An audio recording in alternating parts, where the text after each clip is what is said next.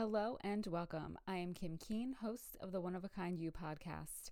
I started this podcast to share my journey of my past self, a woman who was struggling with leaving her teaching career and adjusting to stay at home mom life, to help other women with their motherhood journeys or their work life balance journeys so they can let go, make themselves a priority without all the sacrificing. So, if you are a regular listener of One of a Kind, you welcome back. I am so excited that you are joining me for another episode. If you are new to One of a Kind, you welcome, welcome. I am so thankful that you decided to stop by and check it out. And just to give you a little insight into how this podcast works, is that I share a journal entry of mine from about five years ago, and then I reflect on what I know now and what I wish I had known then. So, with that being said, I'm just going to j- dive right in so this journal entry is from February 17th, 2016. And I write, Since the last time I wrote, I don't feel as weighted down, but I still feel like I'm going through the motions. Rose said my spirit looked good yesterday, and I generally feel good. I am really bogged down right now with WilmU, Girl Scouts, taking care of the girls, and life in general. Because of this, I have very little time to do things on my to do list or just enjoy the small pleasures in life like weaving or knitting. I'm trying to keep things in perspective. The things I really need to focus on are planning to get my obedience certification and getting focused in my life. There is very little time for that as well. My period started yesterday and I feel drained, not to mention the crazy busy day on Monday with our first cookie booth at Acme. We did well selling 121 boxes. Apparently, the average is 80 boxes. The girls were troopers in the cold and snow. Thankfully, Acme let us stand in the vestibule rather than outside. Last week, Casey and I didn't accomplish much from the preschool learning box, and it is the same this week. My feeling drained and exhausted hasn't helped with my motivation. It is a tad frustrating because it goes back to my five energy. Now, I have no idea what a five energy is. And in none of my previous entries do I talk about where I learned about this five energy or what that five energy means. So I looking back at this now, I wish I knew what a five energy was uh, because I'm so curious because um, I think that personality profiles are a super important tool. Um, and with that being said, um, sometimes they can also be a hindrance because we get attached to the label of that tool and then we use that label to define ourselves. So, whatever this five energy was, um, doesn't seem like a serving energy for me because uh, the impression I get is that five energies are easily frustrated, low energy, overwhelmed. I don't know. I don't even know where this five energy came from. Anyhow, so um so that's my thing on on personality assessments. So yes, they're valuable tools. They give us insight into why we do the things that we do. And with that being said, you know, don't attach to it too much, especially because sometimes when we do personality assessments, they're actually um, based on how we show up, but not who we truly are as a person. Um, so, for instance, one of the personality assessments I really like is called DISC. And when you get the analysis from that assessment, it gives you your natural DISC assessment, but it also gives you your adaptive. So for me, my natural and adaptive are almost identical. Um, but relating that back to the to my philosophy of coaching, you have a core identity, which is who you were when you were like when you were born, when you haven't had anyone or anything imprint their thoughts, beliefs, practices, philosophies on you. It's when you're a blank slate. And then your um, operational identity is who you are uh, with all of those outside factors influencing you. And so um, my my assessment results are almost a mirror image of each other.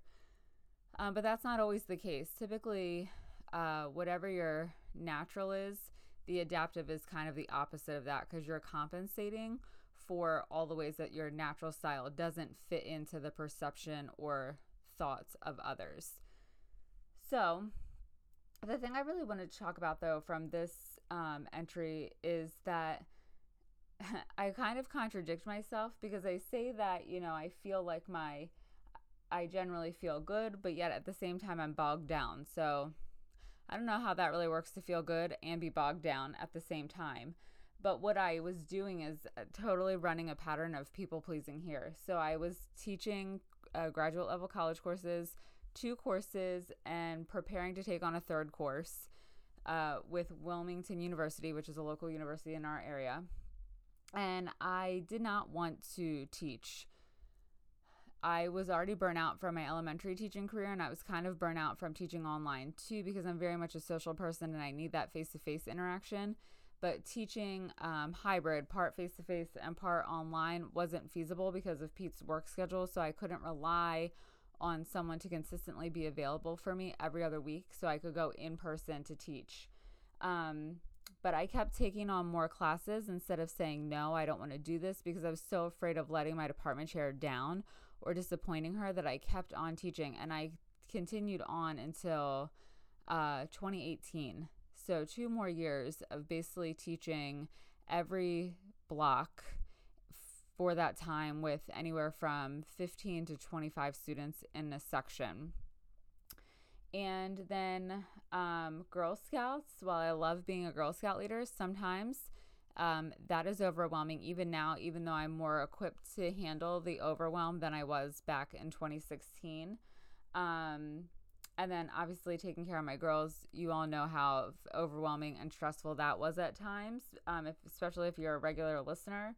But mostly that was just that I didn't feel like I had a support system because my husband's crazy work schedule and um, my parents still worked at the time and um, I had tried a nanny or a sitter a couple times, but they never lasted long.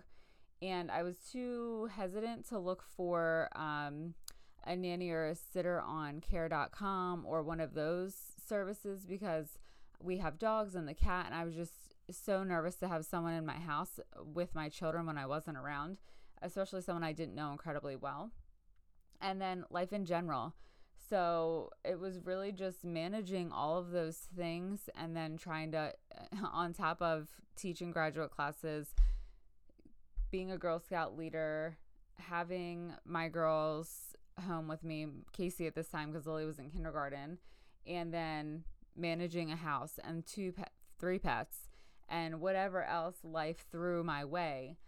It was a lot to manage. And I felt overwhelmed by all that because I didn't know how to prioritize. I didn't know how to say no. I didn't know how to speak up and say to anyone other than my husband, this isn't working for me and I desperately need someone's help. I didn't have a support group in, you know, a mommy and me situation or any type of mom's group. Um, I wasn't really uh, into social media at the time, so it never occurred to me to try a Facebook group or something like that.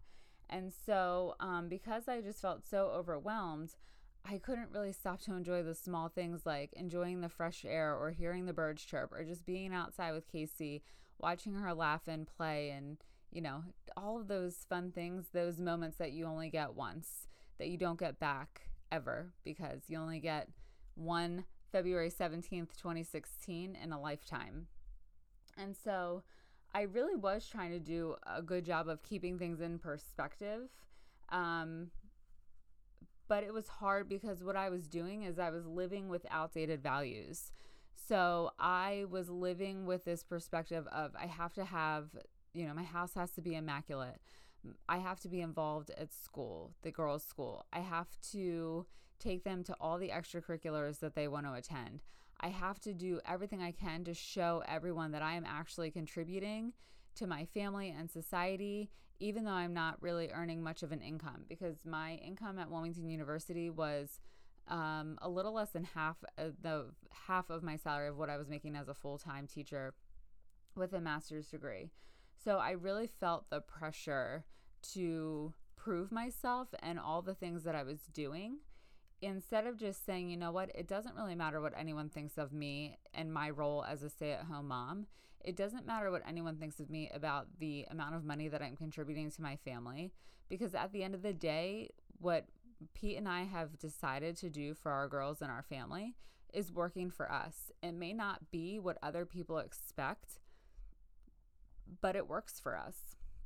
And so, um, not to go real deep into it, but we're in the process of preparing to sell our home and my mom is super excited for us and wants us to get our dream house and even though it's a very old farmhouse she's beyond excited and has been super helpful with um, letting me borrow her truck to take things to the dump and keeping my girls overnight and during the day And um, my girlfriends have been super willing to help as well.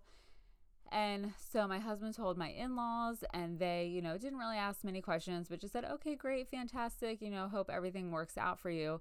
And then I shared with my dad and my stepmom that we were moving, and needless to say, that conversation didn't go so well because my dad and my stepmom's perspective of owning a home, the type of property that you want to have, it doesn't align with mine.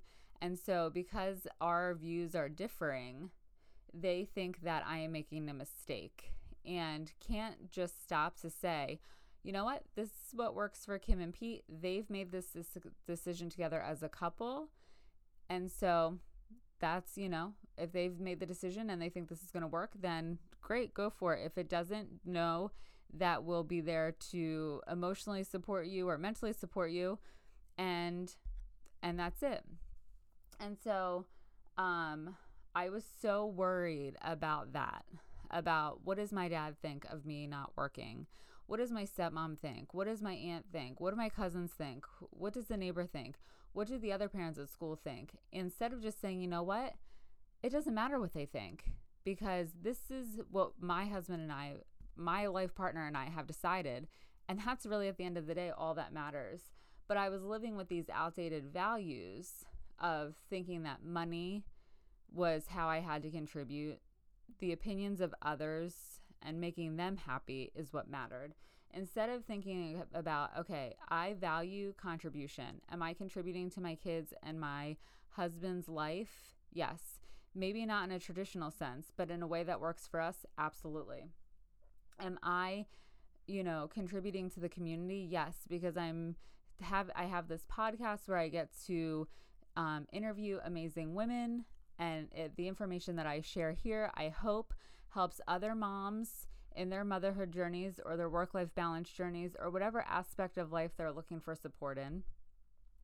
I have friends that mean the world to me, and I mean the world to them.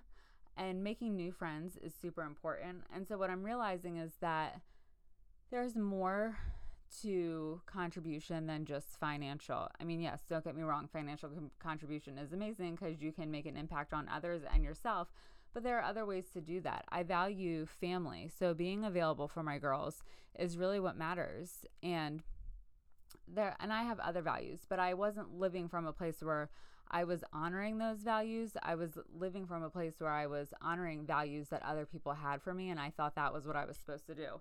And so once I let that go, the bogged down feeling went away uh, because I realized that I was actually standing in my own truth and not the truth of someone else. And that was a game changer. And so I also felt like, oh, knitting and weaving are the ways that I'm going to re- like recoup and regenerate myself so I can get back up at it tomorrow and make the best of the next day. And yes, I do enjoy those, but going to the weaving class was stressful because there was one teacher for 12 of us. And so most of the time I sat there waiting for help and I was using a table loom, not a floor loom, yada yada. Do I like knitting? Yep, I start lots of projects and I don't finish them because I lose my attention span. But it's a relaxing thing to do. But I couldn't also step out and say to myself, okay, what else can I do besides weave or knit?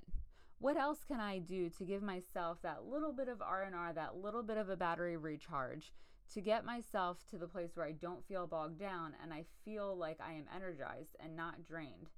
And so there was also the pressure of me trying to do homeschool preschool boxes with Casey in preparation for getting her ready for preschool.